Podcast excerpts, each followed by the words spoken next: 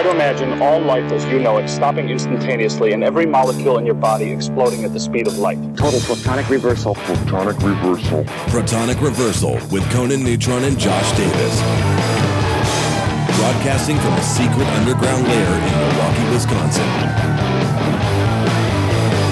a gigantic middle finger to everything that is rock about music, rock and roll, and corporate power. The thing is, though, if you don't laugh, you're going to go on a killing spree with sharpened nails. Confidence of a hero or a fool. I wasn't exactly certain which. Could not be more professional.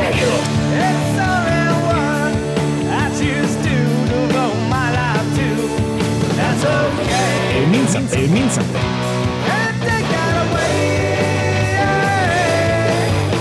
You know, that's my take on it. What's yours? Protonic reversal. That's like a science thing, right? Indeed, indeed, indeed. It's a science thing. This is a science place. It's all happening. You are here, I am here. It's time for the one, the only. Protonic reversal. Welcome to it. So, tonight's guest needs no introduction. Get here, I am introducing him. Uh, returning to the show after a eh, 100 plus episode stretch of inactivity on the part of us talking to him, not inactivity as far as him actually doing stuff, is going to be Mr. Steve Albini.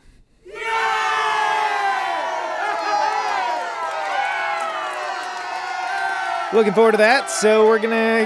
Uh, we got no Josh tonight, so I'm going to uh, go ahead and we're gonna play shellac song. and We're just gonna get right to it. So uh, let's rock. We're back in a couple minutes with Steve.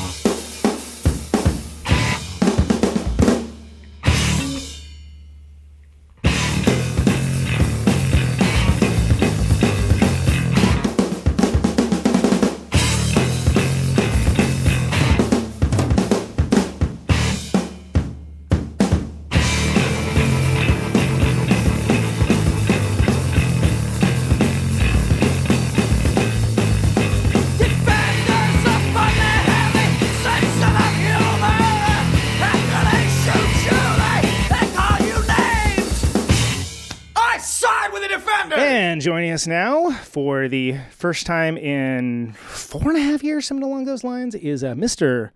Steve Albini. Steve, welcome. Welcome to the show. It's good to have you back. Thanks for having me. It's been a minute, man. Uh, we spoke, you know, sometime back when back when it was still a morning show, way back when, and then uh, drive time, as you know.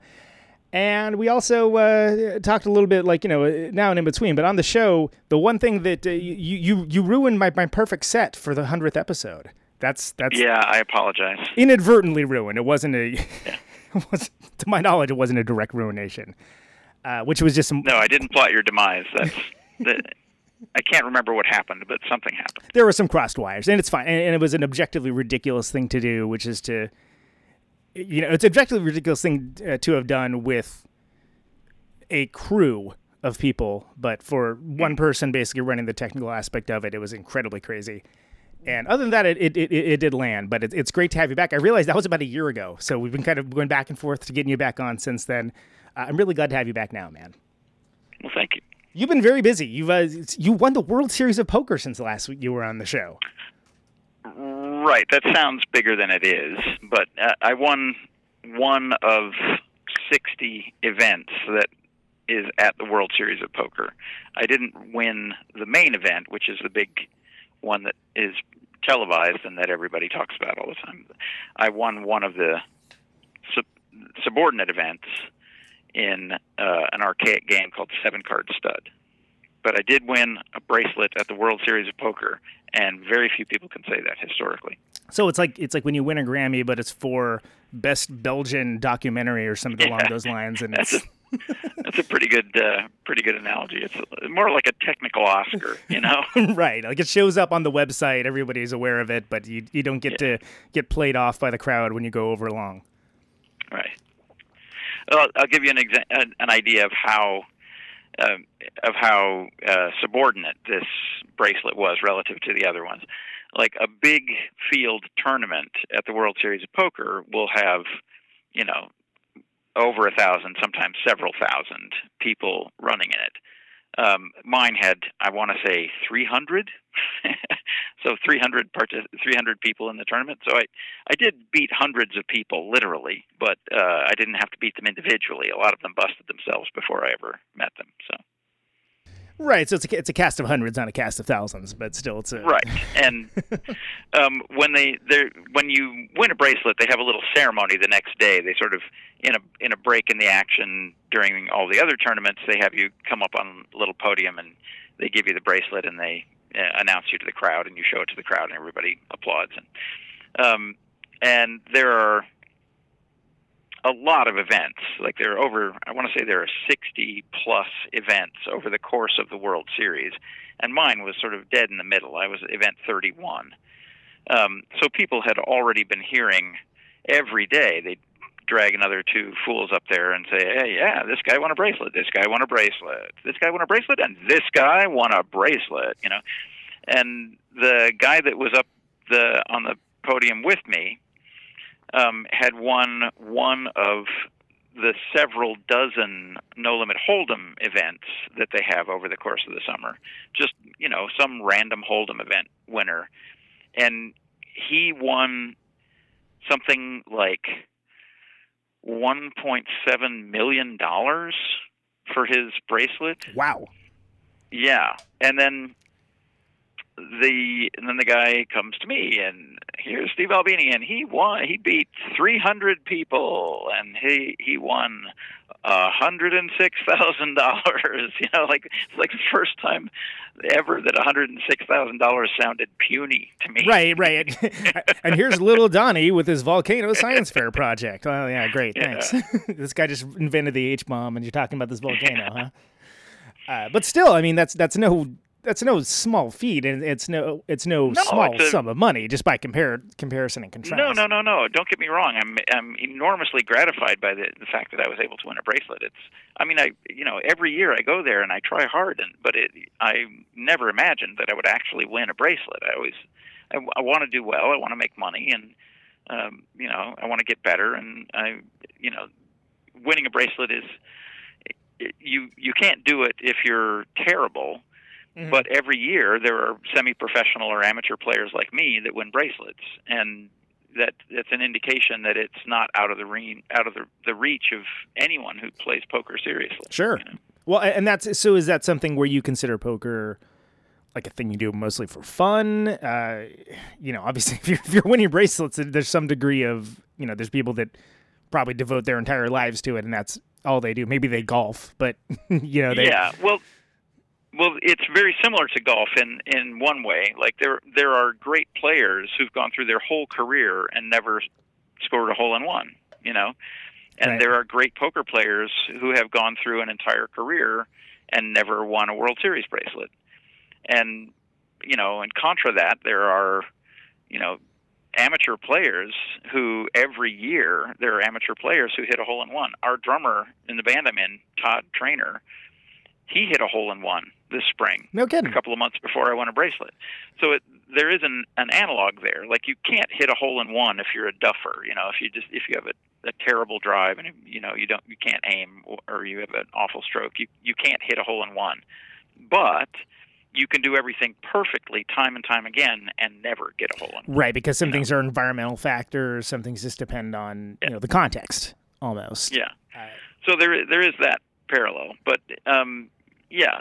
Uh, as far as my interest in the game is concerned, like the the main thing that intrigues me about poker is that uh, it it forces me to think in ways that I don't think otherwise. Mm. It forces me to consider like what are other people's true motives versus their purported motives. Like what you know, there's a there's an element of deception and in in poker that's built into the game where people are trying to deceive you or they're trying to be inscrutable. And you have to deduce what's actually going on from the things that they have been uncareful about you know? Um, and i don't do a lot of thinking like that in my regular life. And as far as my play is concerned i'm i try to be inscrutable and i try to be you know like a a, a blank slate when I'm playing. Um, I don't I don't want other people to be able to discern what's going on in my head from what I'm doing physically. Um, and I don't I don't behave that way in my normal life. In my normal life, I'm not a defensive or secretive person. Uh, and right, right. You know, and I, I feel like the the thing that makes poker useful to me or, or interesting to me is that um, I'm I'm never going to behave deceptively. I'm never going to try to trick other people out of their money. Uh, you know, I'm I'm never going to try to mislead people with my actions or my behavior in my normal life. So there's a it's nice that there is a game where I can exercise those parts of not my personality but my uh, my skill set uh, and also exercise a sort of analytical part of my brain, which I I don't need to do in my day to day life. Like I, I don't I don't need to try to figure other people out very often. If I'm curious what someone's thinking, I'll just ask him. You know, which is a lot easier in most situations. Yeah. Yes. well, and that's something that it, it, it's. I would imagine it's almost like exercising different muscle groups.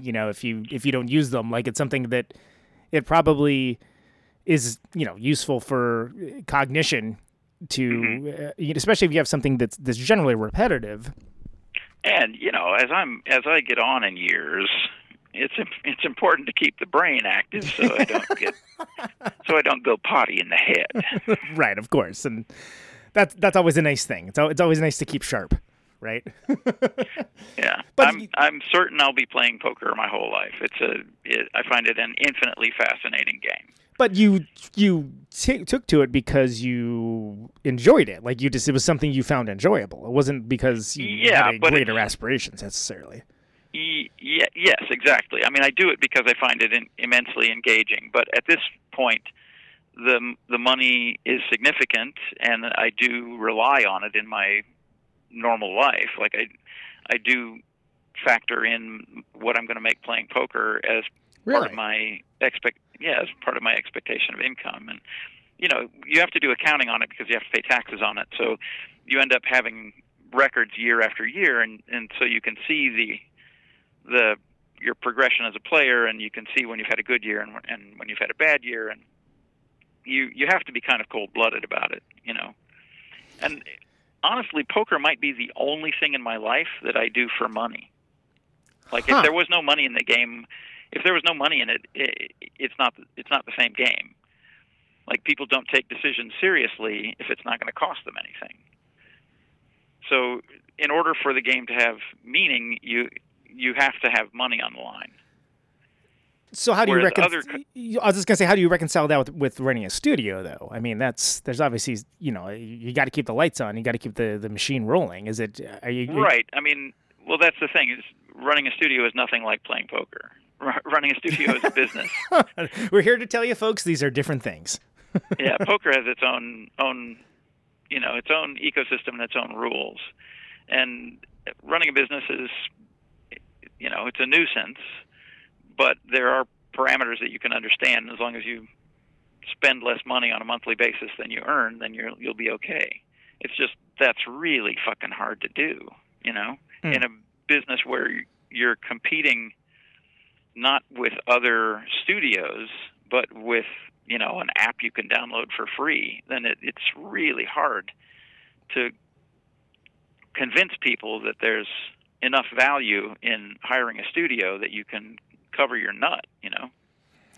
Totally, and and I I'm sorry if you you wanted to elucidate more on the, on the poker thing. I didn't mean to immediately dance away from it, but No, no, I'm I'm cool. I, I just think it's interesting because you you mentioned that you know being the only thing you actually really do for money. Uh, I mean, so would Yeah. you would you consider would you can say that you you still do recording mostly as a labor of love then? Well, it, it's sort of like I, I set my sails 20 odd years ago, and I'm I just haven't jumped off the boat. You know, like I'm still making records every day because that's what I do for a living. Mhm. Um, and I also find it immensely satisfying work. Um, and to try to do anything else at this stage would be an enormous upheaval. And uh, so, un- unless something forces my hand, I'll I'll probably be making records until I retire. Right, you're not going to be opening up Steve Albini's sandwich shop or something anytime soon. Well, uh, there we there's a coffee drink we make here at the studio called Ah. Fluffy Coffee. I don't know if you're familiar. It's a delicious coffee drink, and uh, I'm certain that it that if I had just opened up a little cabana someplace and made those drinks for people, I would have and bypassed the whole studio thing. Um, I'd be an awful lot more secure in myself and have a lot more money to burn. they are delicious. I, I, have had one, and I was pleasantly surprised, even with the. Uh, I, I'm not going to say hype, but the uh, the talk up from uh, friends and compatriots about it. It was, it was it, all ex- expectations solidly met. Yeah. So yeah, if I if I had known that we were going to come up with a, the fluffy coffee, and then I could have just you know I could have saved millions. You know, Parlay that into a career, and then yeah. Seriously, just you know a couple of little cabanas on the lakeshore. yeah, don't need to do much. joggers iced fluffies every summer. God, Well, and I feel like a lot of places be rolling in it. I feel like a lot of places kind of get away from the fact that if you just do one thing well, like people, you don't need to do everything for everyone. You end up being nothing to no one that way. And and like I love those sort of single use, single purpose sh- uh, shops. Be they like yeah, like just like a little lean to. Lean to is probably the sounds a little less professional than I would be going for, but you know what I mean. Just a thing that does the one thing really well. I mean, gosh, that's almost like a lost art these days. Yeah, well, yeah. I mean, the, the there's a there's a risk to specialization is that that people are going to lose interest in that one thing and then you're done. You know, like just Right. the other day, I, there used to be two competing magic shops that were a couple of blocks away from each other in Chicago. Like literally, I love it. like I love it. there's a there's a magic shop, and then around the corner there's a magic shop, right uh, up up here in Andersonville, and uh, when I, I had occasion to go by and that walk through that neighborhood, and I walked by one of the magic shops, and it looked like it was on its last legs. It was you know it was kind of dusty, and you know I couldn't really tell if it was open even. It just you know still had the sign out and. It still seemed to be a going enterprise, but I couldn't really tell. It was happened to be closed that at that moment. And then I walked around the corner to where the other magic shop was, and its windows were all papered over, and it, it was definitely out of business. And I thought to myself, you know, if only magic had, you know, not been so dumb, then those both of those guys could have stayed in business. You know, right, exactly. Every- and you know that the one that closed, the one that closed first. Like there was like this intense moment of spiteful gratification when that, you know, right. Uh, I finally got McCluskey, you know. I told him 20 years ago when we opened this shop, I'd bury him. So I, I think that's interesting that uh, you have a much different idea of the usage of the internet at large and how it's changed music and changed music discovery than a lot of folks. And I think it's an interesting one, one that I personally share. Uh, I, I, I know a lot of people are, you know, there, there's certain parties that have internet screeds about it, uh, talking about loss of monetization and things along those lines. But you're coming at it from a very different place. Could you speak a little bit to that? Yeah, I mean, the people that are complaining about the way the internet treats music and other artistic content are the people who used to make a living exploiting the scarcity of that stuff, you know? Like people in the distribution chain of physical phonograph records and CDs. Well, they had it great for a while there when you know the only way you could hear a band was to go buy a record. Um, but that's not the only way that you can hear music now, and um, because it's upend- upended their fiefdom, they think that there is something intrinsically wrong or inherently wrong with that. And I, on the other hand, as a consumer, as a fan of music, and as a a person who, like my day-to-day operation, I'm working with bands who are, you know, active street level working musicians. I see that as as a fundamentally great thing that all of the barriers to exposure have been removed. And you know there's no longer a monolithic industry preventing people from listening to a band. And anybody that if you're in a band and you want to get your music out to the rest of the world it used to be that you had to do a professional recording and get jackets printed up and records pressed up and then put them you know haul the boxes upstairs into your apartment and, and try to convince record stores to buy them from you over the phone and you know then hope that they ended up in a town where people were into that kind of music and in the right shop for people to go find them. And and then eventually maybe somebody would hear your band and like it. And you know it was just such a a, a, a disjoint practice. And now if you're if you and a guy come up with a cool song in, in your basement, you can record it on your cell phone and post it on YouTube that evening, and the next morning you can, you know, a million people could have seen it. You know, I think that's, I just cannot fathom a way that that's bad or that that there's that the old way is in any way better than that. You know. Well, um, it's true that there, you know, there's less money in making records now, right? And that that's from the top down to the bottom. Like from the big record labels are now not big record labels anymore, and and smaller record labels don't exist. And you know the the few boutique enterprises that are making records are now boiled down to a very hard core of people who are making records because it is a passion for them. And right. I again, I just can't see that.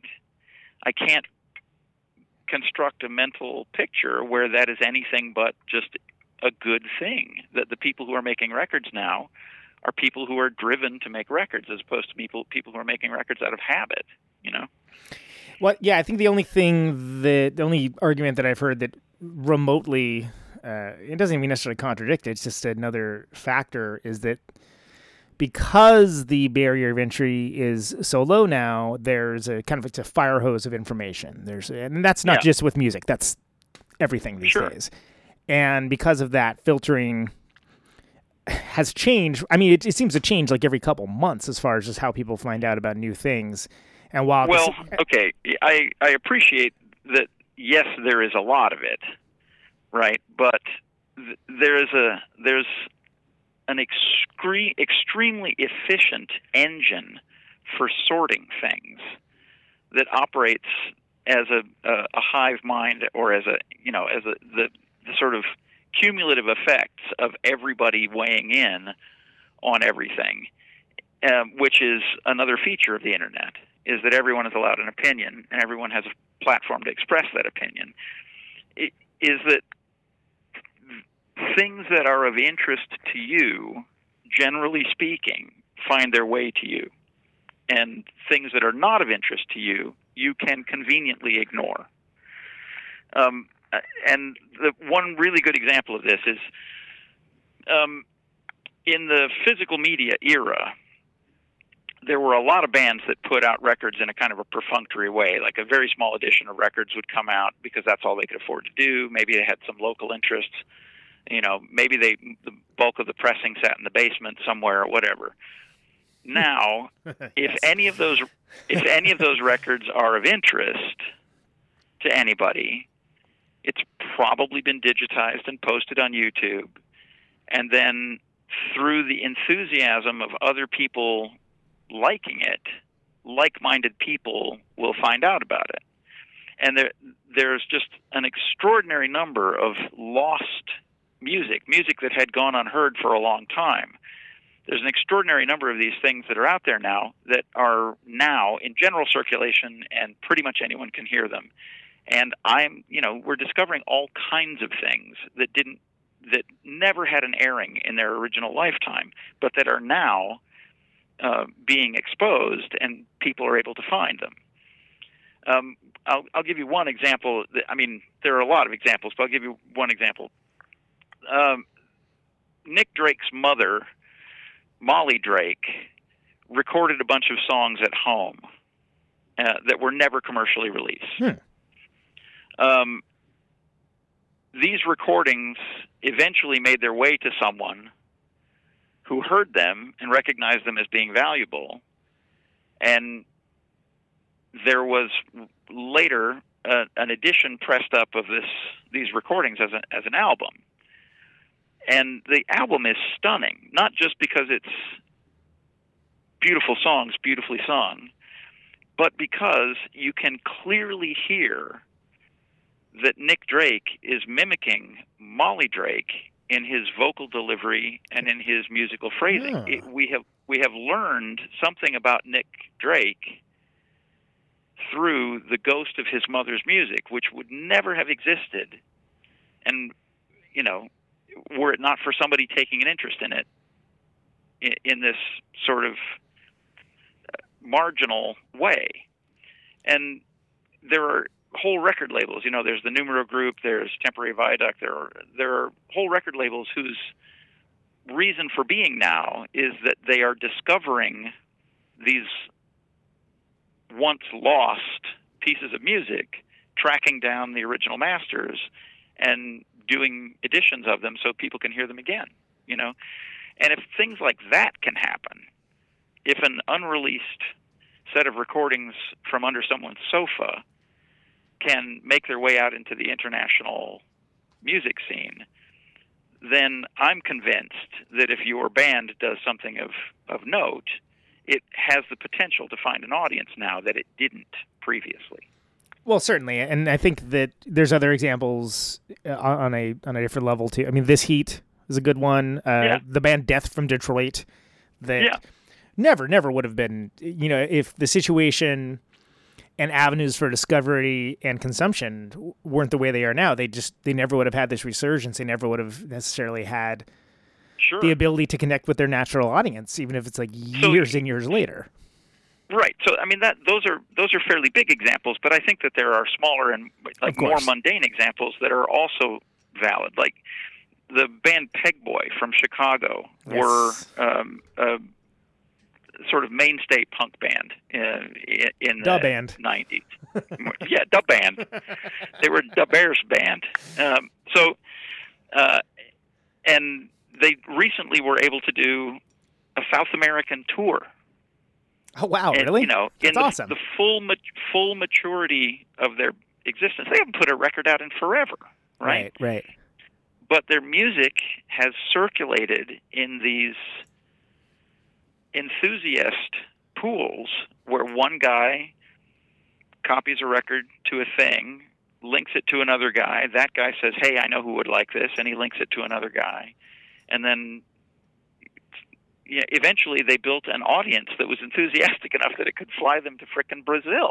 You know? Yeah, not That's bad. Incredible. yeah, not bad. that that's incredible.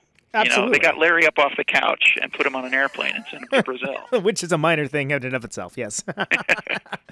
so, uh, and and that's which is and these are all wonderful examples, but of course, everything being kind of naturally available all the time, always, it does mean that there's it's almost like a it's almost like a lottery to win someone's attention uh, these Well, days it- for unknown in the sh- commodities, I should say. In the short term, yes, there's a lot of information in the short term. In the long term, it's all available, and if any of it is interesting, it'll probably make its way to you. So, I mean, that's. I mean, I have I have confidence in that, if only because I keep discovering things that I absolutely every day. I mean, you know? I, I'm baffled by people that that you're like, oh, there's no, there's nothing good to listen to anymore. I'm like, well, you, you clearly are just, you know, not trying or just not Yeah. listening I mean, at all. It's amazing. Music isn't a spectator sport. It's good. That's good. they're not doing it all for your benefit. You're if you take an interest in it and you do you know even a small amount of the leg legwork, you can find an infinitely satisfying array of stuff out there. If you just sit on the couch and wait for something to come at you, then what's going to come at you is the stuff that someone has a business interest in promoting to you. You know, So- and that and that generally speaking is stuff that can't survive on its merits. So on that, something I find interesting is that as people kind of push towards streaming services and not necessarily owning the music, but having it available Mm. for them to stream off of these these very popular services, none of which I personally use, but I know are very popular. I've It's no- weird. I know they're popular, but I I don't know anybody that listens to music that way except in the car. Oh, really? I actually know. I know a good amount. I, I'd say it's 30, 40 percent of my friend base personally, but I don't.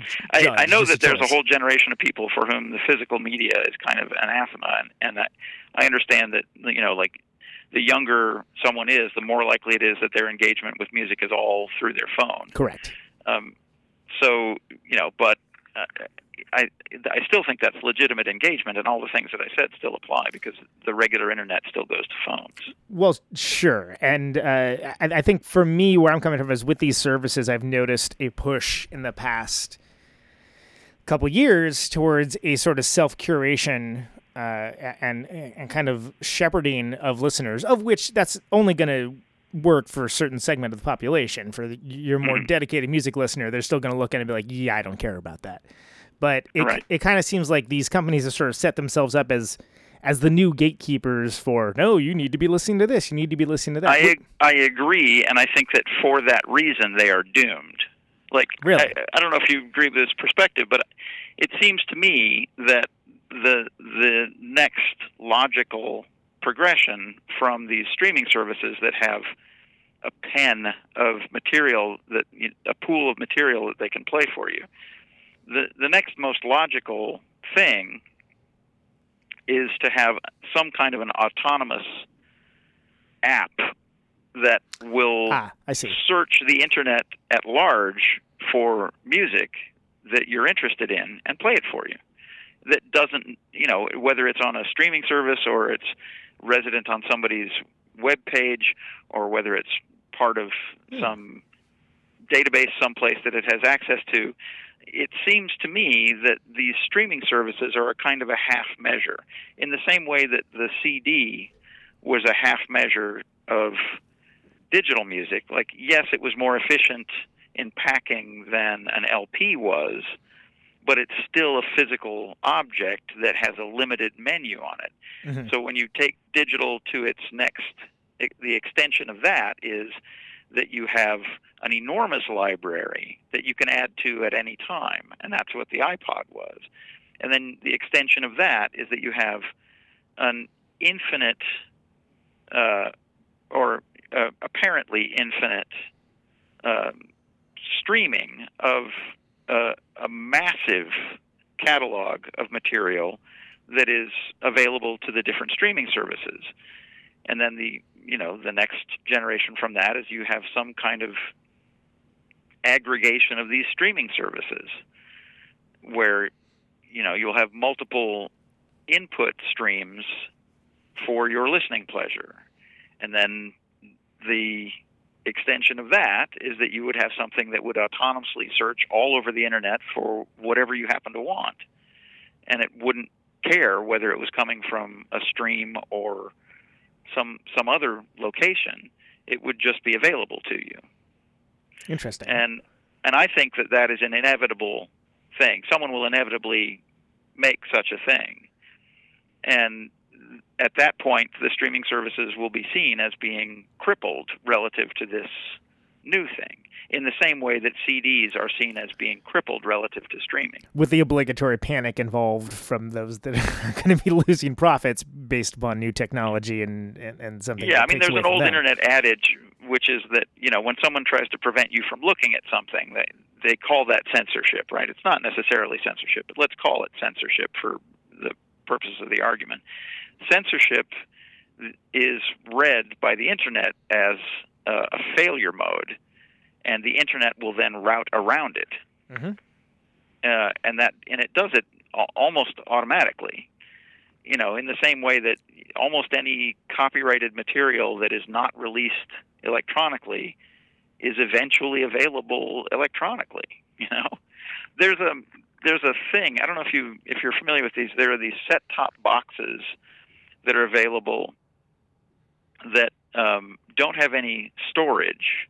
Mhm. They connect to the internet and they connect also to your television, and you basically you tell it what you're looking for, whether it is a film or a political uh, debate or a news broadcast from a certain locale, whatever it is, it can find it for you. Like if you want to see one particular inning of one particular baseball game from one era of history, you you tell it, you give it the search parameters, and it will find it for you. Um, I'm trying to remember what it's what they're called, what these set-top boxes are called, but they're um, one of the guys that works at the studio has one.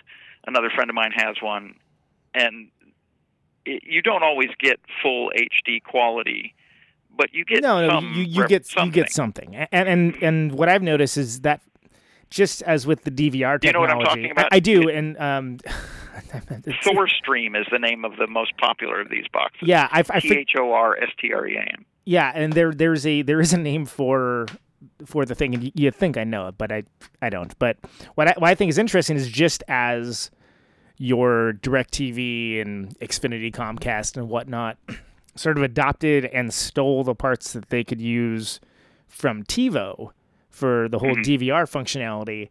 I've noticed that there's a trend towards adopting certain parts of that technology that they can sort of monetize and put their own purposeful obsolescence into as a selling feature for their new widget that I'm certain, you know, probably catalogs that information for Lord knows what purpose. But takes the the sort of innovation of these uh, devices and kind of puts them towards their services specifically, putting them in the walled garden of uh, you know their their device. I understand that, but um, my point being that this unbounded device already exists Right. for video content. So, So it's, it's not can- a stretch to think that it could be something for audio as well. I mean, it seems like the technology already exists, and it just and in the video domain, it's taken the form of a set-top box. Right. But there's no reason that it couldn't be an app, and there's also no reason that that app couldn't be on every phone, even if it's you know a, a blacklisted app or something like that. You, you know, all there there's no reason why that couldn't that technology couldn't be ported to being you have an infinite universal library of music at your fingertips for free. Sure. I mean, I, I think back to the days when my my time was valueless, but I had I had the extreme desire to you know acquire certain movies or or certain uh, uh, certain audio that was not available at like the local record shop. And while it's a different case now, like I would find people that had these records and I would tape it off of them. And I, Sure. I think in that same way that you know people what's it nature will find a way right i think Yeah. we i think we can kind of uh, apply those same terms towards it, as long as it's something that isn't like legally kiboshed i could i could see that becoming uh, Well, okay. straightforward. Let's let's think about that as a as a postulate for a moment. Let, how do you stop something that doesn't that isn't an doesn't ha- store anything? How do mm-hmm. you stop something that's just a piece of code? You know, eh, it's really like it's at the limit of what laws are capable of doing, and I I think that it it is inevitable that the law will have to adapt to that rather than that will be bound by the law. right because And I feel like and I feel like the industry, like the music business, I, I'm I don't have much truck with the music business other than that I happen to run a business that makes music, right? Um, but I think carping about these things or trying trying to stonewall these developments is would will be enormously frustrating and is fruitless and and will be fruitless. I think what what we need to do is we need to adapt to these conditions as they change. And I feel like that mentality of me being willing to adapt to a changing environment is one of the things that's allowed me longevity. You know, our studio has survived for more than 20 years now, despite all of these changes that have made it financially much tougher. And the way that we've been able to survive is by being flexible. And that flexibility is partly mental, but also practical. Like if you're tied to a certain technology and you can only deal with that one technology in the way that this studio is tied to the analog processes, then you need to be able to accommodate the competing technologies. So we do host digital sessions here all the time, but you also need to be self sufficient in the technology that you're relying on. That is, we do our own maintenance and our own repairs here. Right. We have our own stock of spare parts. We have our, you know, we have uh, our own technical shop where we can do diagnostics on our, our equipment. We're not beholden to somebody else to, to keep things the way they were for us. We are enabling ourselves to maintain this older paradigm, and uh, and that's the willingness to do that is what I see lacking in the mainstream music business. Just refusal or a refusal to adapt and refusal to admit that Yeah. the new ways of doing things should be accommodated. right. They're they're they're just digging in their heels and saying no no no it's wrong it's wrong Yeah. and no one thinks it's wrong who uses it. so Right. Only your audience for that is other people. Your audience for that argument are other people who are as pissed off as you, right. and you're, what you're what's pissing you off is your impotence. it's a, it's a very uh, and I I was going to say this before you said the word impotence, but it's a very shrinking group I, I, of of people as well. Yeah. So then, where do you feel? And, and and we we talked about this recently. As far as how does uh, and we're talking about sort sort of more with, with discovery and usage, uh, it being more of a meritocracy and, and things like the filtration being Well, I don't like that sources, term. right? I don't like the term meritocracy. I, I I Okay. feel like meritocracy implies that there is a hierarchy of good and bad, and the good stuff rises and the bad stuff sinks. I think Okay. that's bullshit. I think, it, especially when you're talking about a creative enterprise, where everyone in the room will have different tastes, and some people like chocolate and some people like Rocky Road. And what my point is that on an on a per user basis, you will be able to curate your experience with music in a kind of a boundless way because it's all available to everybody Right. and and the tools will exist for you to fine tune your experience of music to your tastes. Or if you want to create an eclectic experience you have the potential for the most eclectic experience you know? Like sort of like a self authorship or i mean my people that my friends that are uh, that deal with art absolutely hate the use of the word curation for anything other than uh, the dictionary definition of the term but sure. for lack of a better term a, a sort of musical curation uh, based upon individual tastes and and entities. But also like let's say um, let's say such a let's say there's a thing where you can create a channel that is playing music that you like oh like right? radio note perhaps. Yes. For example just to pick an example out of the air. Uh, and then you you notice that your friends are doing that as well where they're creating a channel they've created a channel for themselves. And you can tune into their channel and sample their aesthetic for a moment. Say hey you know actually i'm i'm really in tune with this guy today. I do in fact only want to listen to dub instrumentals you know all day today. And and this guy's taste is really good. So then you you get this curated experience from other enthusiasts rather than from a marketing force Mhm. that's trying to profit from it. You're getting it from people who know what's good and they're turning you on to it. You know.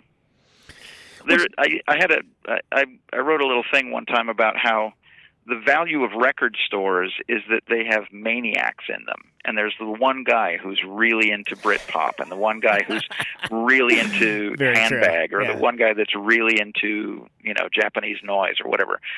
So if you're in, if you want, if you're curious about any of those things, there's a maniac that you can go to and say, "Hey, w- you know, get me started on some of this stuff," and he will pull out half a dozen records and burden you with them. But you know that those are being vouched for. Like this guy is saying, "Yes, these are are good ones," right? I mean, So- yeah, as a former maniac myself, who used to like push birthday party and uh, Chrome records on uh, unsuspecting young punks. Yeah, I, I- can definitely, I can Okay. absolutely get down with that. so that's that's where the the value in that comes from and uh and when there is a world where everyone every maniac can sculpt his listening experience to suit himself and you can sample the menus of maniacs at will. Um i i just again i just can't see how that is a bad development and that seems like an inevitable development to me. So where do you think about it in terms of the the, the this sort of overarching nostalgia trip that's that seems to be coming out, whereas nostalgia is somewhat fetishized uh, as we lose causality yeah, itself. I. I mean, I, I hated nostalgia the first time. Nice. I hated Happy Days when it came on. I, you know, I hated all of that shit. I, I, I'm not a nostalgic person by temperament. I don't spend a lot of time on memory lane. I'm, you know, I just, I don't, I don't find it rewarding to wallow in things that have already happened. Um, and I, I feel like casting things in this notion of you know the creeping nostalgia where the the the date indicator of the nostalgia boom just gradually increments every year uh, is is doing a disservice to all the people who were distinctive during those eras Right. You know what made the 80s for example an extremely fertile period had nothing to do with it being the 80s it was just a confluence of a bunch of extremely energetic people you know overperforming and over delivering because they were inspired at the moment. And those individuals are what make it interesting not the contemporaneous hairstyles or whatever. Right. When it's sort of like recontextualizing things to almost revise history for like a narrative that never uh, was quite there and kind of looking at it, you know, maybe as an idealized form that wasn't necessarily accurate for those that, that were there. Yeah, I mean, I I hated the '80s the first time. Like the pop, the popular culture of the '80s was fucking atrocious. Right. The only thing that the only stuff that was interesting was the underground, Yeah. right? And when '80s when the '80s are being revived now in minstrel, um, what's being revived is all of the aspects of it that made me hate being alive during that era. Right. Like it's not the Minutemen and Devo and uh you know, like all like the, the better aspects of it or the more interesting or, or daring aspects of it. It's it's like exactly the opposite. It's almost facile.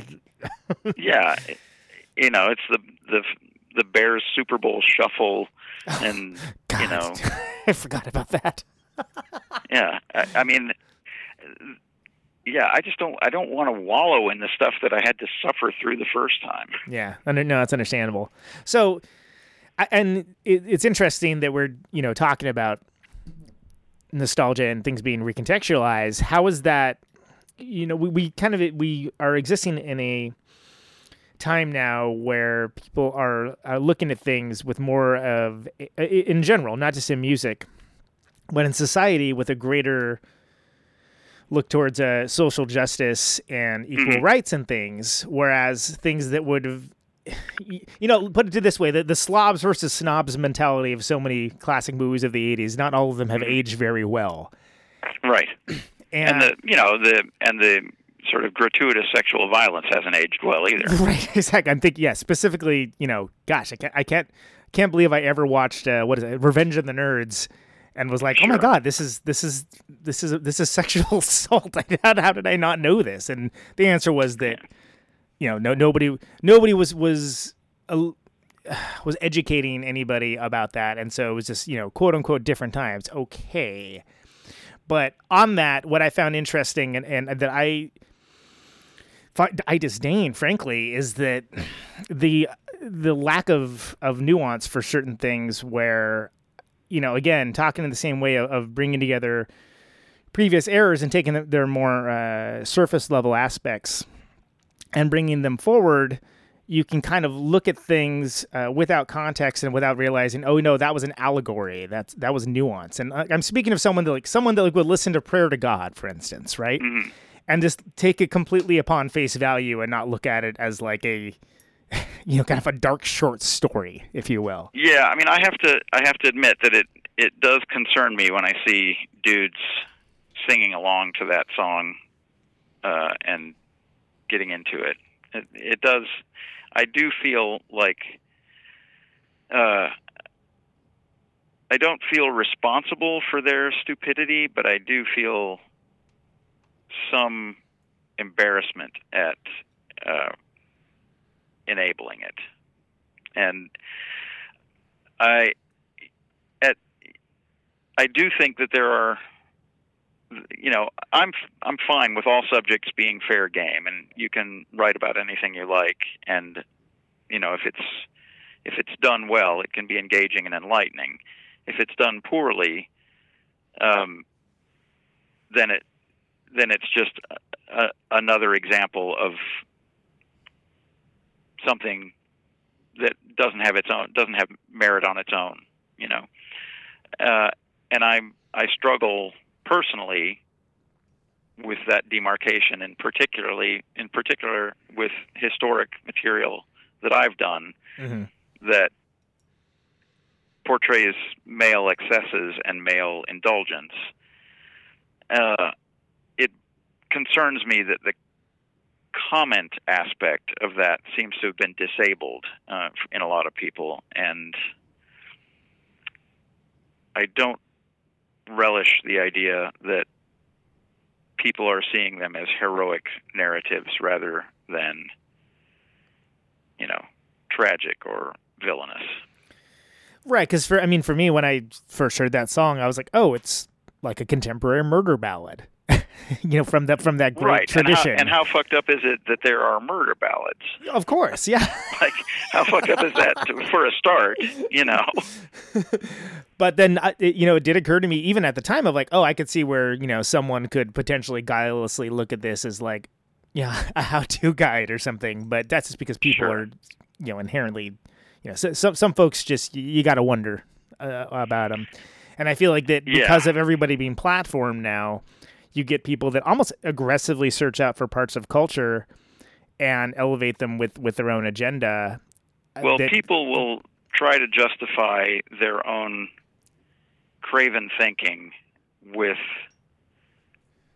you know any scrap of any permutation that they can hang their hat on you know?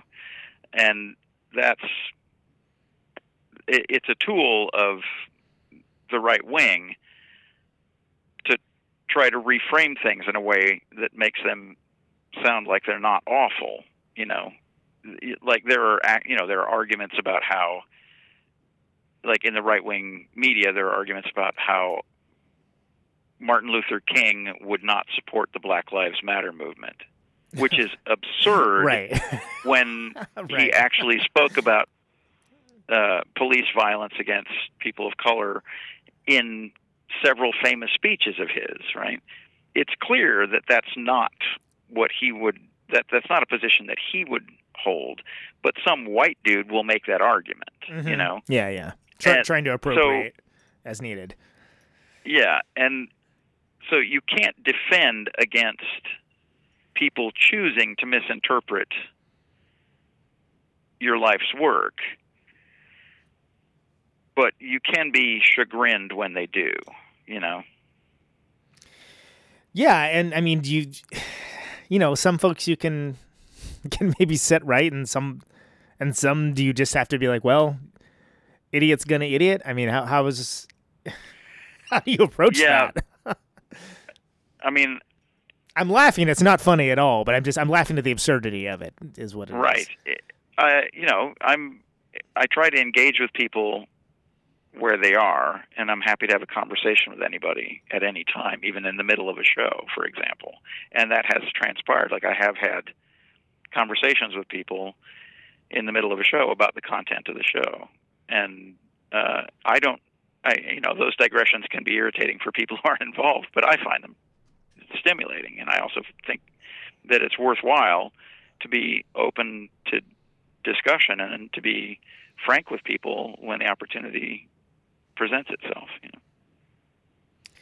Well, and that comes down to, I guess, uh, worldview too. I mean, it, it, it seems to me like you've always uh, kind of treated punk rock as as a discussion and as as a two way street, an avenue of exchange yeah. to you know, exchange and ideas. If nothing else, concepts. If nothing else, I would hope to be given credit for a worldview that values people who have historically had little power or no power relative to people who have always been empowered and always had privilege. Right. And like in my case, that was an awakening that came from my being involved in the music scene, in the underground music scene in Chicago, which had very close ties with the gay community, where of course recent were recent immigrants. It was one of the few places where they were welcomed as uh, part of the general eccentricity of that crowd, and where you know gender roles weren't presumed and things like that. Like I feel like punk rock opened my mind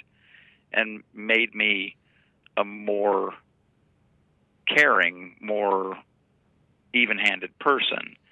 I can see how after some iterations of a feedback loop in certain reaches of the punk rock world, how it would have the opposite effect. And that, you know, bothers me, but that wasn't my experience. Like when you run into, you know, ex Nazi, ex skinhead, hardcore ah, punk yeah. kids, that sort of thing. You know, that wasn't my experience, and and that sort of stuff was laughed at in my circles. But for some people, that was their awakening, and it bothers me that they're associated. But I, all I can do is, you know, make my case if if it comes up. You know. Right, and well, and, and what you speak of is you know just folks kind of using that as an avenue to sort of propel their confirmation bias into you know whatever yeah. whatever worldview they've they've decided to adopt for themselves. Which you, there's a you know bucket one, bucket two kind of situation. And there, there right? can be a and there can be a local feedback loop where you know their douchebag friends are encouraging encouraging their thinking and they're part of their peer group and uh, you know and you know awful people tend to congregate together. Like if you find if you find one asshole he's probably got asshole friends. Yeah they assholes of a feather like to stick together so to speak.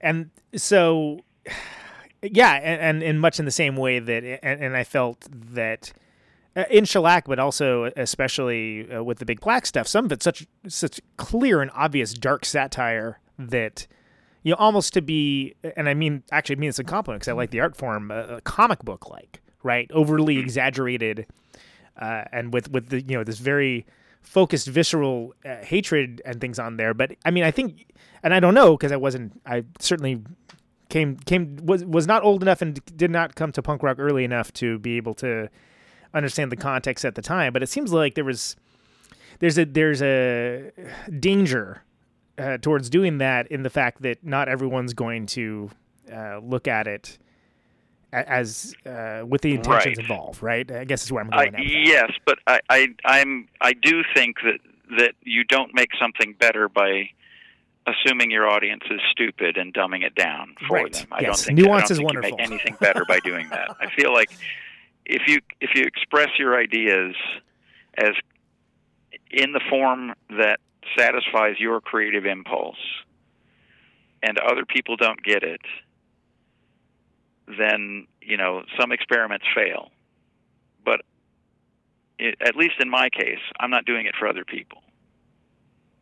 I'm sat, trying to satisfy the creative impulse that i have in the same way that when i'm hungry i eat what looks good and I think that's true or should be true for the majority of artists.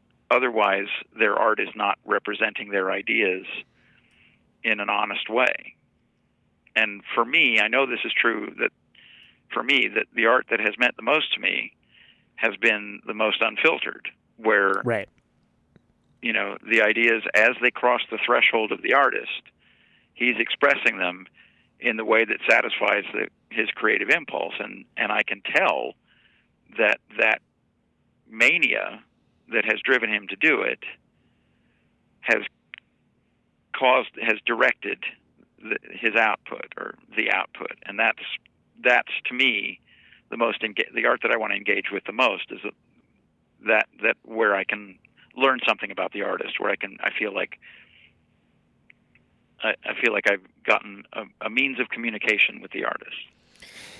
Right. There's there's a lack of walls sort of built up to like, well, they're not going to know how to handle this, so let's just phrase it this way instead, or let's approach it this way. You kind of get a more um, something more honest, a little more real, and that, that Yeah, and know, I mean, and, and it can ways. be awful. Don't get don't Yeah, get me right, wrong. definitely. It can be ugly or awful or unpleasant, but you know, I, I would I appreciate having it given to me straight. You know. Yeah, and I think that that's so. As that, so in that, in that in that vein, have there been any uh, conversations or other artists that have come up to you that maybe people wouldn't necessarily think of, that have sort of latched on to that, uh, you know, that that that nuanced worldview, that that that very like direct cannon like uh, force. Uh, that you know appreciated that and spoke to them that you that people wouldn't necessarily I mean, obviously, and you know, there's some bands that, of course, I mean, of course, you're gonna be working with Steve. Of course, you're gonna want to like, uh, you're gonna gravitate towards that. But has there been anybody that people maybe wouldn't think of that like that sparked a conversation or kind of kind of brought in a different element of that directness? Well, one thing that's kind of that surprised me on more than on more than a few occasions is that I found myself working with people with who are fairly devout religious people of all of many different denominations, um, and that always it always surprises me that that kind of thinking has survived. I mean, I have no spiritual bent myself. Like No, I, I I, agree. don't. yeah, I don't. I don't have any. I mean, I, I give none of that stuff any credence whatsoever. Like, I don't, you know, I don't believe in lucky horseshoes. I don't believe in, you know, that there are fairies in the garden. I don't believe that, you know, there are trolls under the bridge. I don't believe in any of that stuff. No, no magic, no horoscopes, nothing, none of it. Right?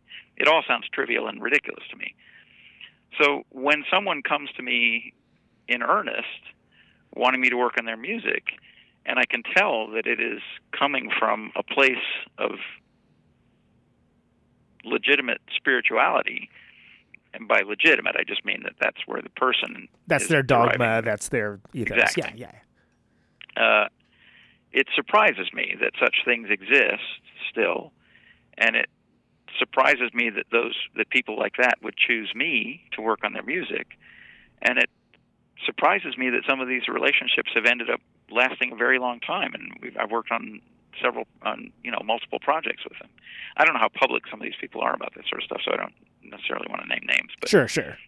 yeah, but I, uh, you know, that kind of thing surprises me, and um, I, I found that the creative impulse on those on their part is very similar to the creative impulse on the part of all the the normal heathens that I work with on a on an otherwise day to day basis.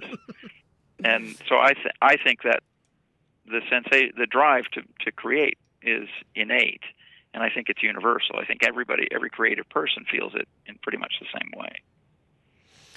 Yeah, I mean, whether they're coming at it from you know being very devout, being a secular humanist, uh, you know, atheist and kind of a, dick about it, you know, like whatever, it doesn't it doesn't matter. Like it's it's you're still gonna have that, you know, you're, you're gonna have that level of engagement uh, with artists. It's, you know, maybe you're gonna, you know, some folks are very proud of saying that.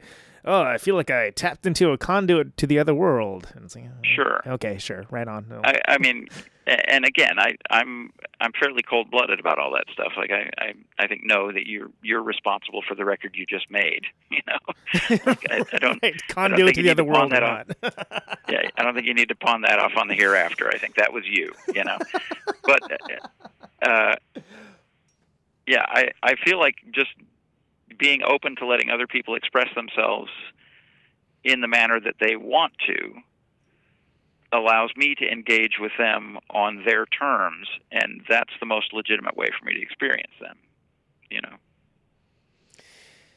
And do you find that uh, because of the the ease of use with home recording now that it's changed the creative process for a lot of bands where they're you know they're maybe not going to spend the entire time making the record with you but they're going to maybe do overdubs at home or uh, you know you know what's because you, you mentioned of course it being you know, what more of a when given the choice, of course, folks that want to go analog generally going to go analog. But you meant, you know, there is there is digital at electrical audio. It does exist. Yeah, I mean, uh, it's. I totally understand all the practical reasons that people do things digitally. It, I, you know, the ease of use of a lot of that stuff, uh, and the, you know, the flexibility of being able to do part of your session in a proper studio and part of it at home on your laptop like I understand all of that, and I think all of those are you know perfectly valid, rational reasons for decision making.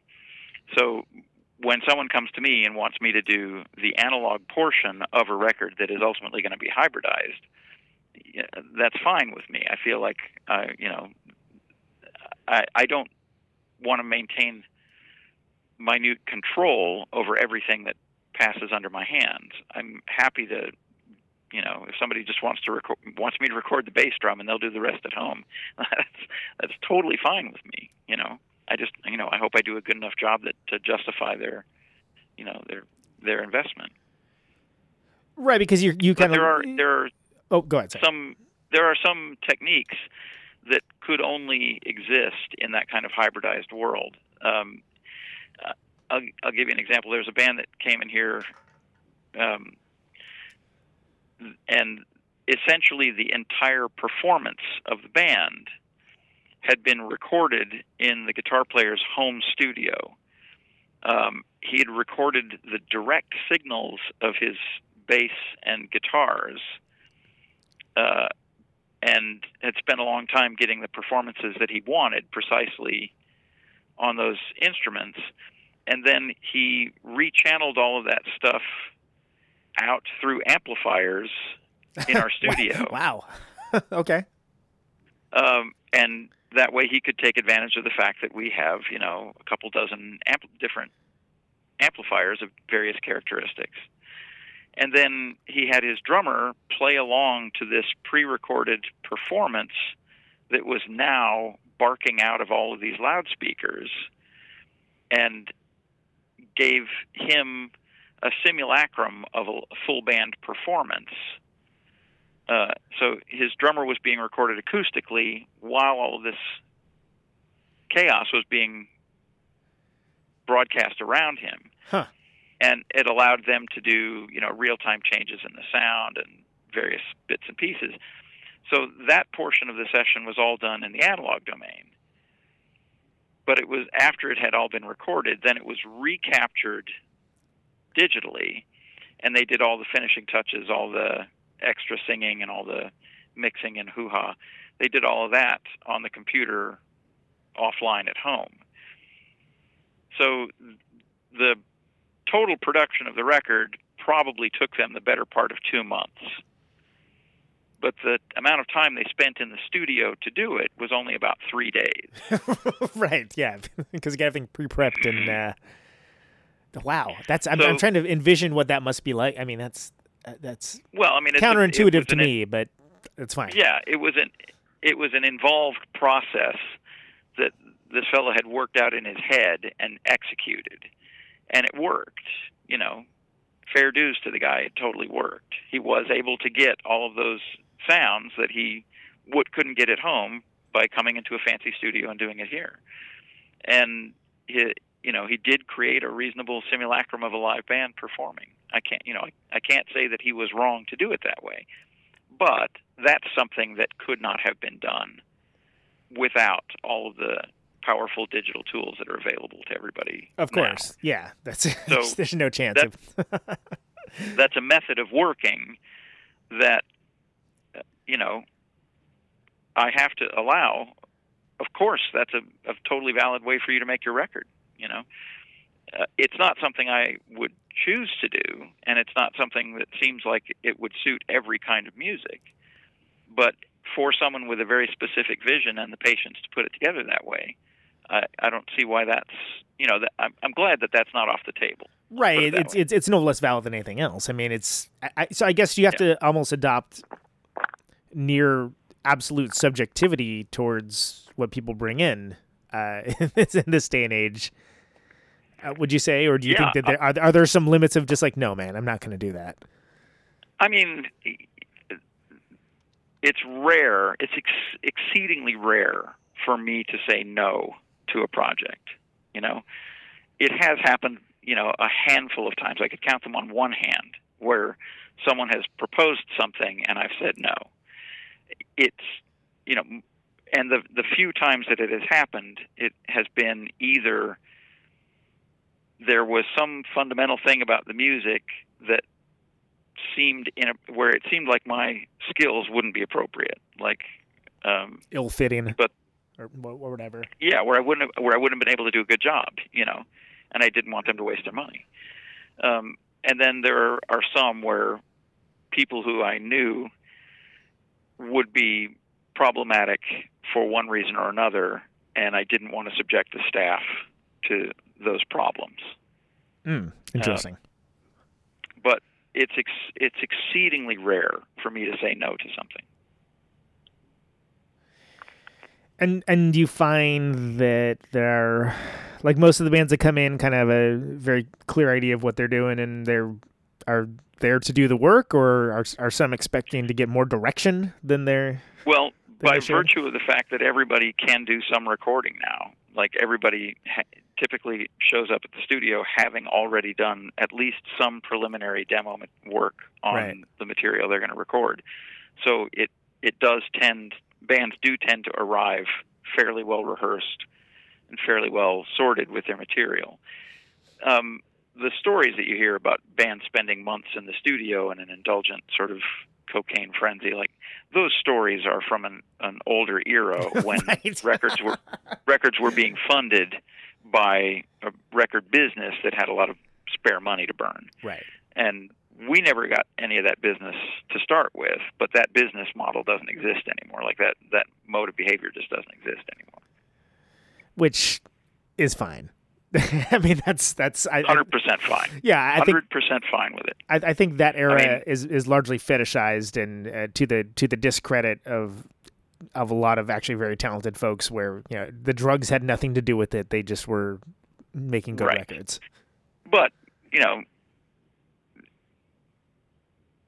being frank, things like Fleetwood Mac are what made it necessary to have punk rock.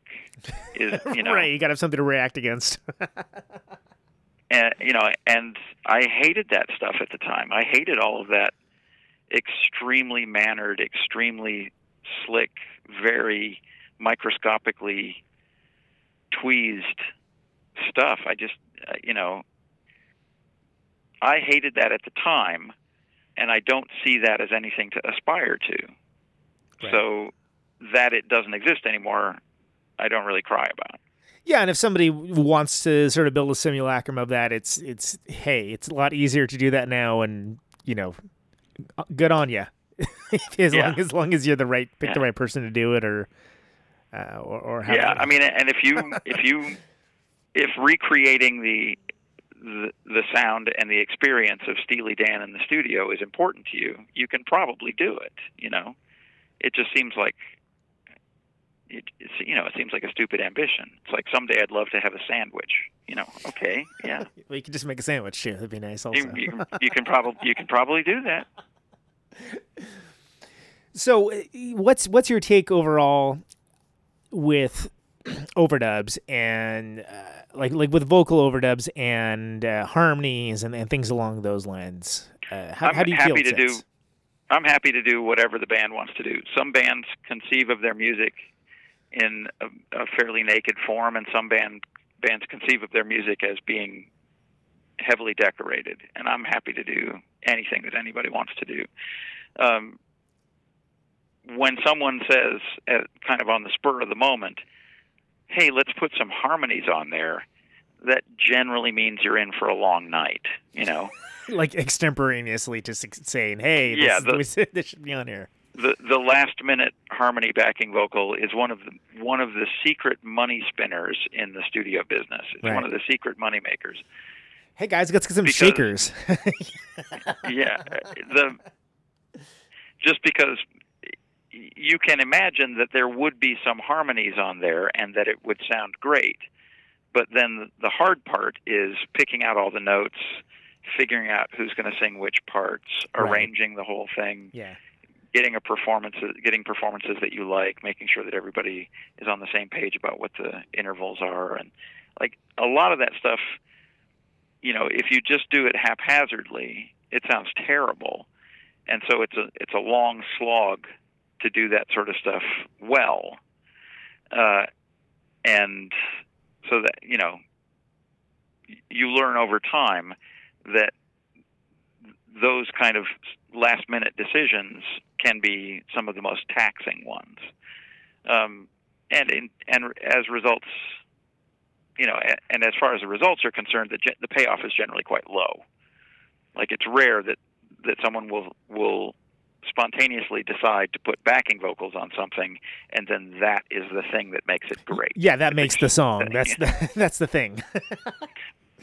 but it's not uncommon, for example, to you know spend 20 minutes getting an ex- getting a take of the whole band, and multiple hours trying to l- lay in backing vocals in, in a section of the song where the part is just being written on the fly and trying trying to do make editorial decisions and execute them simultaneously and that sort of thing. right. So if it's something where it's considered just like a, a last minute out of scope add on, like it's not necessarily advisable. Yeah, the amount of, the amount of energy that you spend on things like that, relative to the amount of energy that you spend on the, the meat and potatoes of the record, uh, is often quite out of line. But then again, you know, like I said, I'm I'm happy to do whatever people want to do.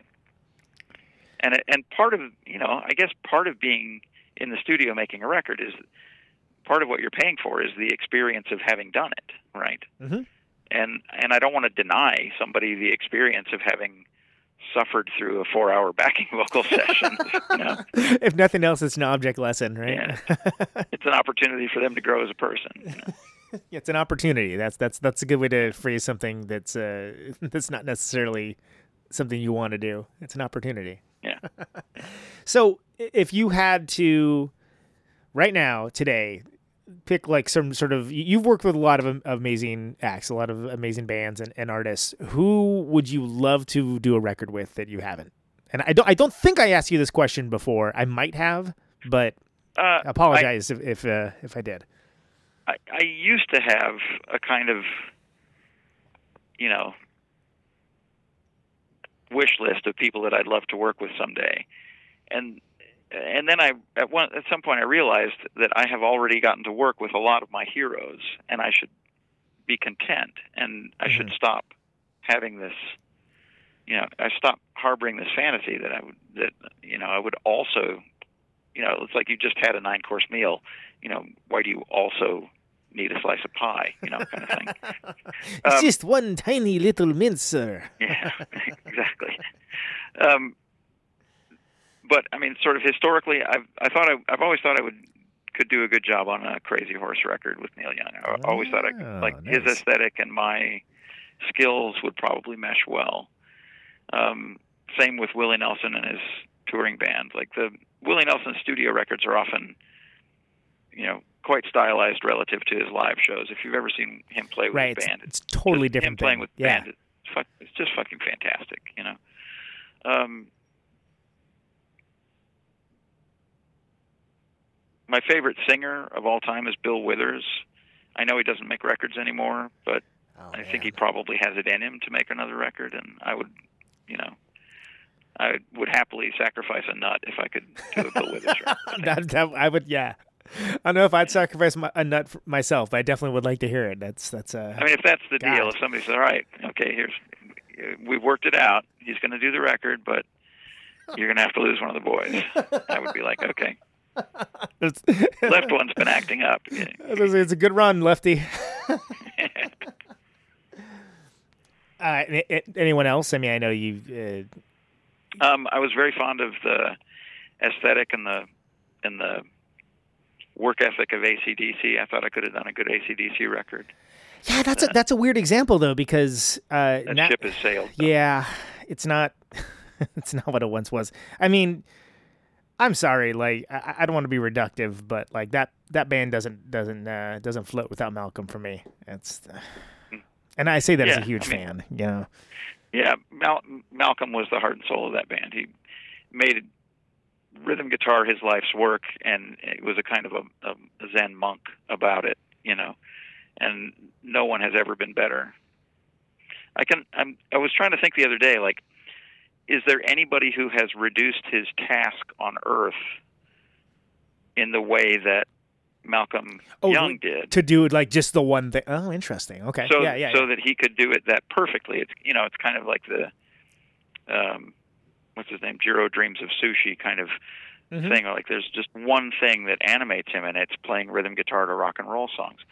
And and the nearest examples that I could get of people who have distilled their thing to that kind of simplicity were James Jamerson, Hmm. the great Motown bass player. Yep. Uh, and Johnny Ramone. Yeah, definitely, definitely. uh, I don't think there's very much else about them that's similar. But No. I think, yeah, but definitely those are definitely distilled essences uh almost moonshine style uh very very very pure very very strong very strong uh aesthetics and motifs. Huh. Well and that's i mean can you imagine uh, can you imagine if acdc like came in was is, is axl rose still singing for them? I don't even know and i don't really care frankly. If they came in and said steve we want to make a record with you would you go, would you make that record given that I don't say no very often, I would almost certainly say yes. But uh, you know, I have a feeling that it would. I mean, I'm I, I'm dubious of the. I would be dubious of it at the outset, but I have been dubious of things that ultimately have ended up being awesome previously. So, What what if Axl Uh, really wanted to tie some scarves to the mic stand? Would that be allowed? sure, whatever. it's your session. You can do what you like. I'll give you I'll give you one example of where I was wrong about a thing. Um, um, shortly after the studio opened in like '97 or '98, um, I was approached by Cheap Trick, um, who at the time were kind of in a lull in their career, like they hadn't yet had the kind of the sort of Vegas revival that they in, enjoyed a few years ago, and they said they wanted to re-record the In Color album, Ah, yeah. Mm-hmm. start to finish.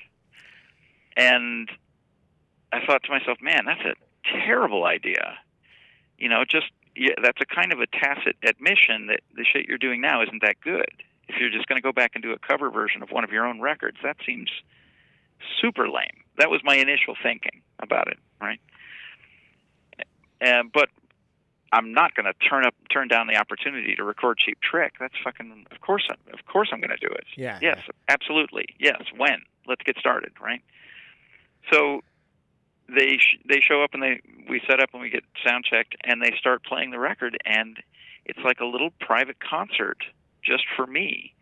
One of my favorite bands playing all their best songs and it sounds fucking amazing. Right. You know, I'm just I'm just ecstatic listening to them do it, right? And I instantly realized how wrong I was. It was totally it's their band. These are their songs. They can do whatever the fuck they want. You know, I should me even having an opinion about it is rude, right? And it, that ended up being a very satisfying thing, and I I'm very pleased with the way it came out. Um, I later learned that the greater utility of that was that they were having a beef with their old record label, and there were a lot of opportunities for them to use the studio recordings of those songs in things like the the rock band game or uh, Oh, or sure, of course, Guitar yeah. Hero Yeah, yeah. like where those those are those songs had value, but only if they could use the full session master tapes, and you know they could license those songs for stuff. But their old record label owned those old masters, and so they couldn't use them. So they re-recorded them, and they suddenly had all of this new utility, and they could put all that music out in all these different places and keep all the money. And that struck me as an extremely savvy move on their part. The byproduct of which was that I got to record a fucking cheap trick out. right. and it's something where with In Color too, the the original recording. I mean, there's songs that they you know, there's production production aesthetics on there that are way different than how they play it live. Yeah, absolutely. And I, I mean, and I'm I'm not going to say that they did it wrong the first time. They are they say pretty regularly that they were unhappy with the way that record came out. I think that's you know totally their prerogative. But when that record came out, there isn't a Cheap Trick fan who didn't love it. So I'm not going to I'm not prepared to say that the one that they did here is better, but I am prepared to say that it's awesome. Which I think is fair, and, and and coming at it from a position of a fan as well is always, you know, it lends a little credence to the uh, to to the comment, to be sure. So I guess last thing. Hey, I don't know.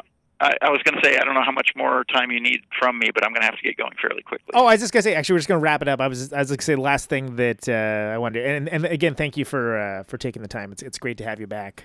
Um, no problem. You know, it, it, was too long since the last time. Appreciate you taking the time to speak with us. Uh, and of course, since it's just me right now, I've just used the royal we, which is incredibly obnoxious, but that's where we go. Uh, the last thing I want to mention is that for the for this show for Conan Neutron's Protonic Reversal, the end theme for all what is this episode 126? Sure, uh, whatever it is, all, all five five and a half years, however long it's been, has been the end of radio by Shellac and I, I've always enjoyed hearing you speak about it, whether it's you know uh, speaking uh, sort of like a talk up uh, on on a show or in general about the the story behind that song and uh, where that's coming from, and especially with you know live iterations. There's a you have like the the talk up part to ballroom blitz comes in sometimes. Like there's there's different pieces of it that come in.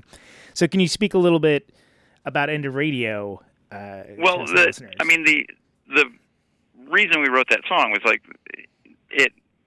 There are often, you know, pro- people prognosticate that the end of the end of certain things, like oh, you know, the radio is going to be the end of live performance of music. You know, people, no one's going to come out to the opera if they can sit at home and listen to it, and that sort of thing.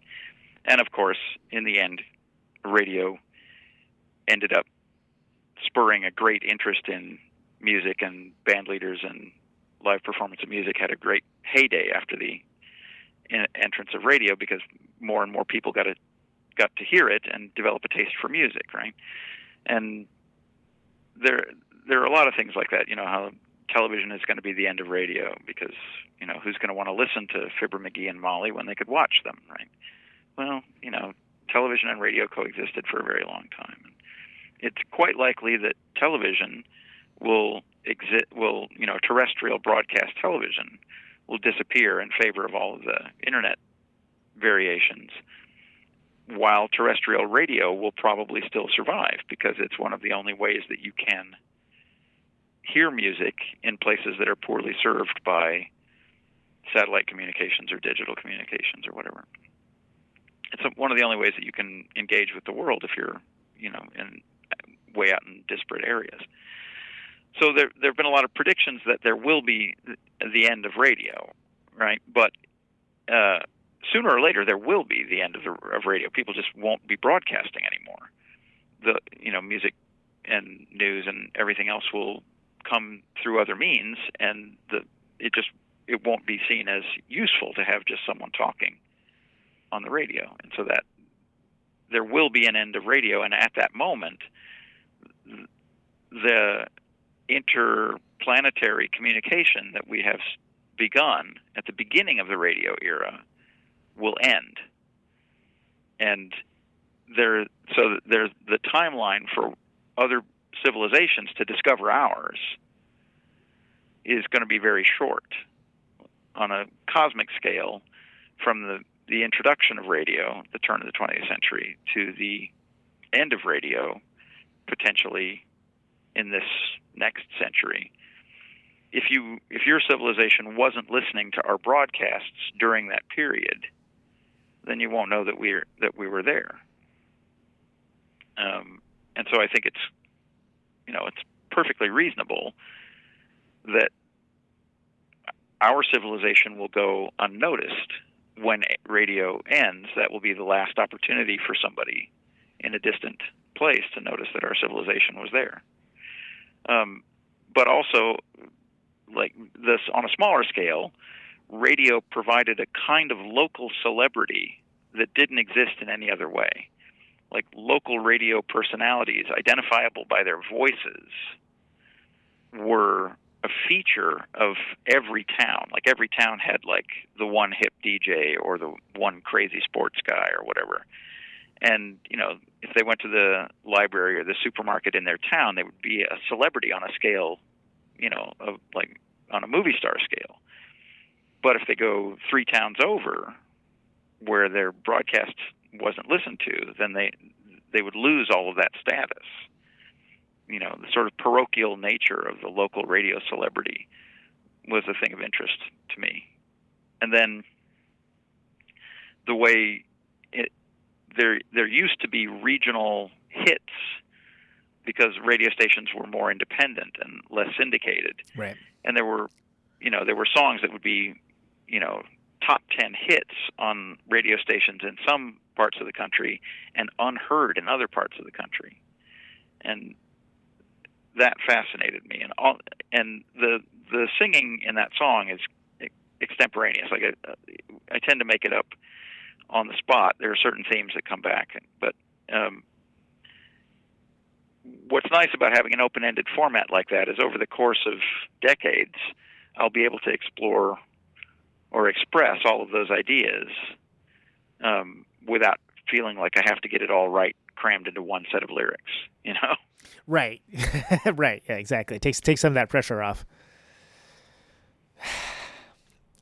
And it's also I find it interesting too because there's a lot to read into with it, uh, as far as like the line that always gets me is you know can you really call it broadcasting if no one's listening and i think that works on multiple levels uh, especially when you're working in a in a format where you're largely such as this one where you're largely creating the radio show to be consumed later uh, but in an Right. archival form that people can discover like an old record uh, years down the line Right. which does happen But for example, if you like, if you think about that moment when the last transmitter is shut down, the last announcer says his last goodbyes or whatever, and his farewell transmission, and then they switch the transmitter off. It's likely that no one will hear that because the reason that they bothered shutting it down was that people weren't listening. right So it's quite likely that for some time, the end of radio won't have a terrestrial, like when radio comes to a final end, it's quite likely that it won't have any terrestrial audience at all. That the only potential audience is the interstellar one. right it's beamed out into the uh, cosmos it's an interesting concept and it's a it's a great tune thanks for uh, letting me have it be the closing theme for this Oh, hey. song you know, we were doing it anyway. Steve, it's a it's a pleasure to talk to you. Uh, thanks so much for making the time, man. Appreciate it. No problem. Thanks for having me. All right, take care. All right, so let's go ahead and play the tune that should be called "This Is Why You're Incel." If you look at it as anything other than allegory, here's prayer to God. To the one true God above, here is my prayer. Not the first you've heard, but the first I wrote. Not the first, but the others were a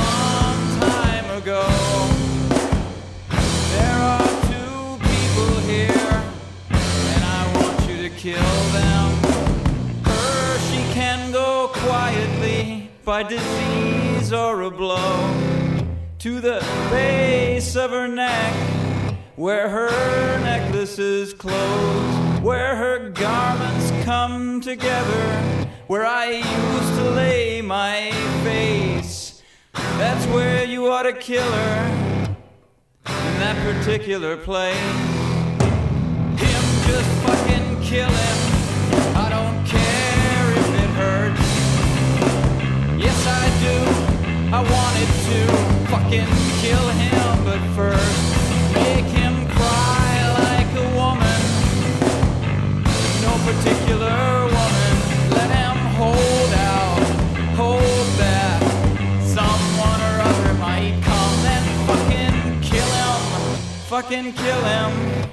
Kill him already, kill him. Fucking kill him. Fucking kill him. Kill him already, kill him. Fucking kill him. Fucking kill him. Kill him already, kill him. Just fucking kill him. Fucking kill him. Fucking kill him already.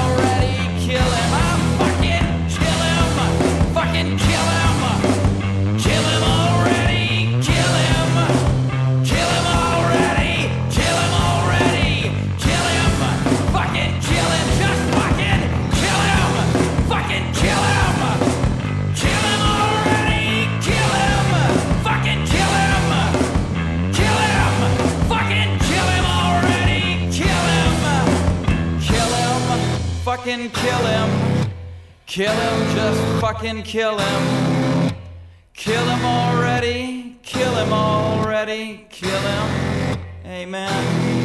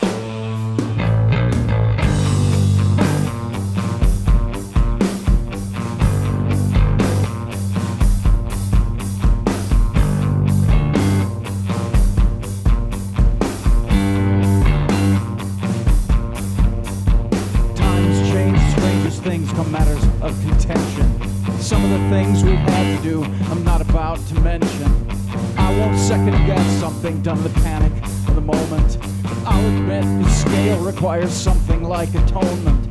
The men I answer to require answers in this town. Get your folks together, Ted. Shit is coming down.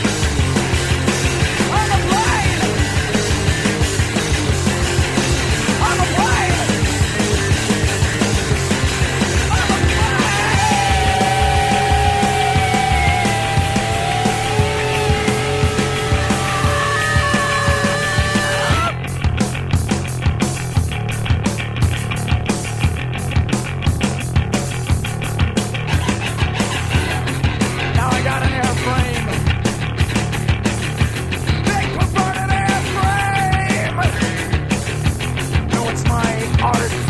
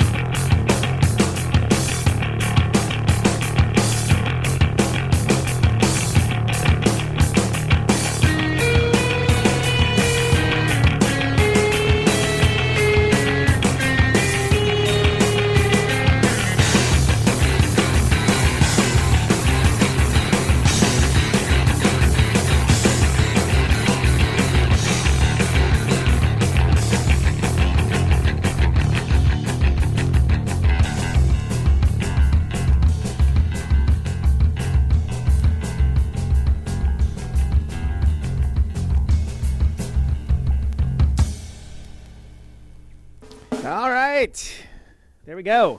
That was, a, that was Rock Block. We had Wing Walker there. Uh, we had Crow, Riding Bikes, and Prayer to God, respectively. All uh, great songs by American rock band Shellac, Shellac of North America. Uh, thank you very much for listening to Protonic Reversal. We always thank you for it. We know you have many entertainment options in this wild and woolly world of the internet out there, yet you've chosen to spend with us, and, and we appreciate that. Are we going? Is this thing on? Conan Neutron's Protonic Reversal is a show that happens every Thursday, 8 p.m. Eastern, 7 Central, 6 Mountain, 5 Pacific. Test, test, test, test, test. RadioNope.com, live streamed, Hear me now? as well as podcasted. RadioNeutron.com for the archives. We're getting caught up. Hold your horses. As we come to the close of our broadcast day, Remember, if you want to get episodes sooner, you subscribe, you will get them sooner. It's free, costs you nothing. farewell transmission. Thank you, Steve Albini. Signing off. Mr. and Mrs. America, all the ships at sea. If you want to find out more about Steve Albini, look up World Series of Anyone within the Poker sound of my slash best winning grin ever. if not, he's all over the internet. Shellac's, uh, touch and go. You can find it. Use your internets. Come on. What am I? Your dad? 50,000 watts of power. Anyway, thanks for listening as always. Josh will be back next week. Ionize the air.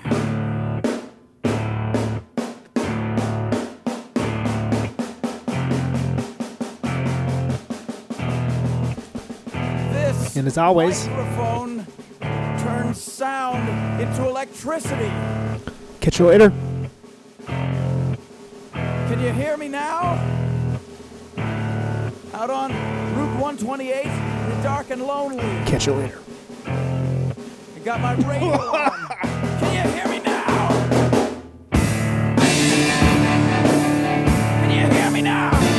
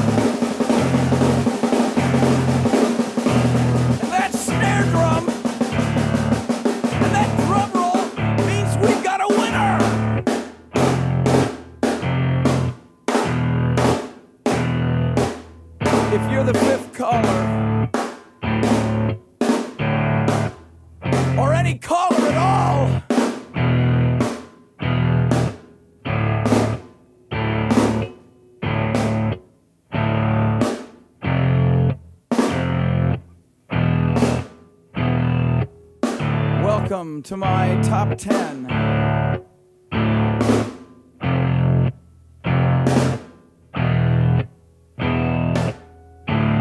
I'd like to thank our sponsor.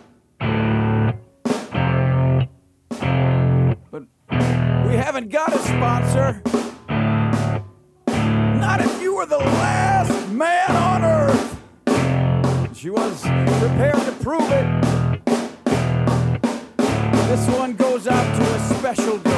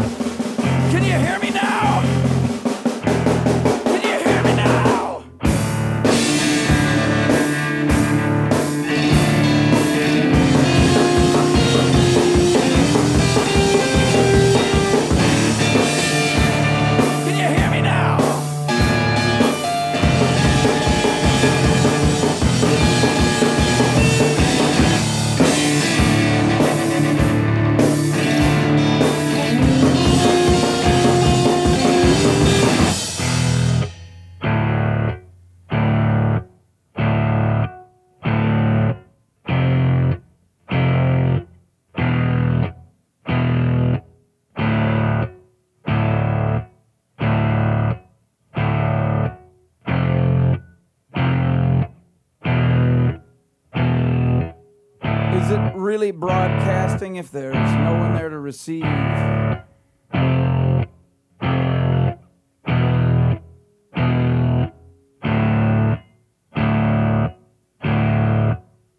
the end of radio.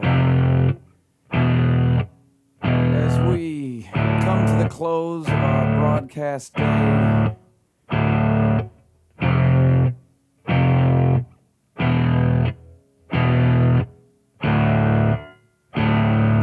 Radio.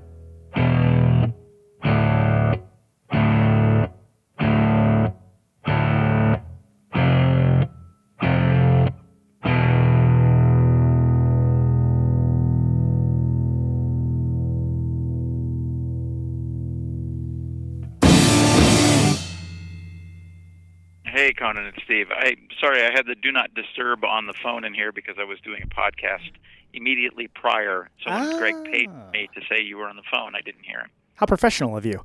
That's that's, yeah. that's a really should smart I, idea. Should I hang up and have you call back, or do you want to? Should I stay on the? Sorry, I had the do not disturb on the phone in here. Sorry, I had the do not disturb on the. Sorry, phone I had the do not disturb on the phone. Sorry, I had the do not disturb on. Sorry, I had the do not disturb on the phone. Sorry, I had the do not disturb on the phone.